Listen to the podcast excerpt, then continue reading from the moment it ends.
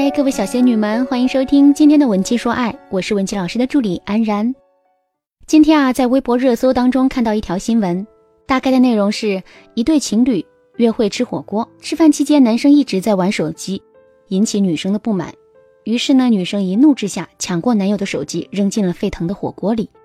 吃瓜群众们在评论中也是纷纷开始站队了，有人起哄凑热闹说：“一点小事至于吗？这女生太狠了。”谁敢娶啊？是男人就分。有人呢又为女生辩解说，去约会却只盯着手机，意思是女朋友还不如手机重要喽。还有人站在客观的角度去分析，和别人吃饭还盯着手机是一种不礼貌的行为。而我看到的确实，这个女生可能是由于自身的恋爱情商偏低，而且恋爱中没有建立起自己的交往框架，导致男生习惯性的不在意她的感受，最后闹得双方都很难堪。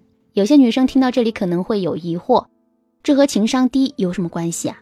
框架又是什么呀？我们来看一下，女生在公共场合爆发，把男生的手机丢到火锅里，很可能是因为男生已经不是第一次这么做了，而女生平常对男生吃饭玩手机的行为不满很久了，但是因为爱他，女生选择了忍耐，导致这一件事情呢一直没有得到解决。可是这一次，男生不经意的一句“别烦我”，或者是。他只顾着手机，无视女生的态度，成了压垮骆驼的最后一根稻草。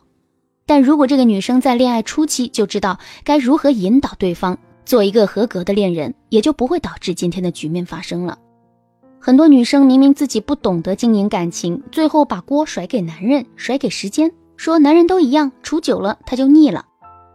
我知道你想要的不多，你只是想他能在你开心的时候和你一起大笑，在你伤心的时候给你一个拥抱。在你劳累了一天的时候，主动承担起刷碗的任务；约会一起吃饭时，能聊一聊最近身边的什么新鲜事儿。明明不是难事，为什么搞得最后自己像个疯子一样歇斯底里呢？准备恋爱或者正在恋爱当中的女生，我希望你明白，不要幻想着你的男朋友能以女性的思维去判断事物，生理结构上的差异不允许他这么做。但是你可以通过自身的学习，建立起自己的框架。从而让他成为你的理想恋人。只有经过相互磨合的感情，才会更加牢靠。那么，我先来说说女生没有框架可能导致怎样的负面局面，再来通过实例教大家如何通过建立框架去引导他关注你的感受呢？我们一直说，框架一定要在你恋爱初期就建立起来。有些聪明的女生呢，甚至在暧昧时期就已经懂得为自己的幸福做铺垫了。原因是恋爱初期，男女生通常会展现出自己最好的一面，而处在热恋中的他们，在看待对方的时候，也是下意识会放大对方的优点，弱化对方的缺点。比如，你是一个时间观念很强的人，男友约会迟到了，你不想让他觉得你很计较，忍了忍，告诉他没关系。你发现他很沉迷手游，连和你吃饭时都忍不住想来一把。他问你，你介意吗？你咽下了。我很介意四个字，强装大方的对他说：“没事儿，你先玩吧，别坑队友。”他公司的女同事总是拿工作当借口找你男朋友聊天，你感觉到那个女生目的不纯，但你怕她觉得你无理取闹，你又忍了，还安慰自己想太多。再或者，他公司的女同事明明你看出来她是拿工作当借口找你男朋友聊天，但是呢，你怕她觉得你无理取闹，你又忍了。最后换来的是什么结果呢？交往前期种下的因，到了后期就会生出苦涩的果。你发现你们每次约会，他好像都不重视，总是会迟到十分钟。终于有一天，他迟到了两个小时。然后你说：“你怎么这样啊？你考虑没考虑过我的感受？”他觉得你就是无理取闹，因为以前他迟到，你也没有怪过他，怎么这次他都跟你道歉了，你还计较没完？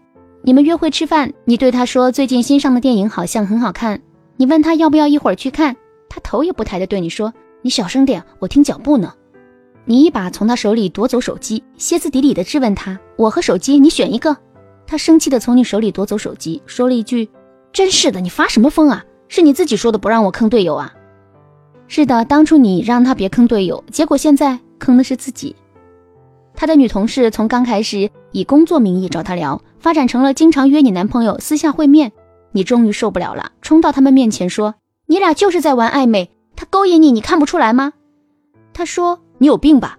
你又不是不知道我俩是聊工作。”那个女生在你离开后补刀说：“你女朋友好凶啊，吓死我了，感觉像个母夜叉，都不给你留点面子的。”发展到最后，男生觉得是你变了，当初的你是那么的善良可爱，现在呢，成了他眼里斤斤计较、动不动就发脾气的泼妇。而你觉得不是你变了，是他把你的付出当成了理所当然，是他从来没有在意过你的感受。最后，这段感情可能就在这样的互相指责当中被消磨殆尽了。那我们如何预防这样的结果出现在自己身上呢？其实，归根结底就是女生一定要在恋爱中为自己设立交往方式的框架。关于建立框架对女生的重要性，以及如何聪明的化解以上三个案例当中的问题，我会在下期节目中继续为你分享。如果你也有恋爱和婚姻方面的困惑，可以添加我们情感分析师的微信文姬零零九，文姬的全拼零零九，我们来为你定制专属的情感攻略。好啦，本期节目就到这里啦，文姬说爱，让你的爱得偿所愿，我们下期再见。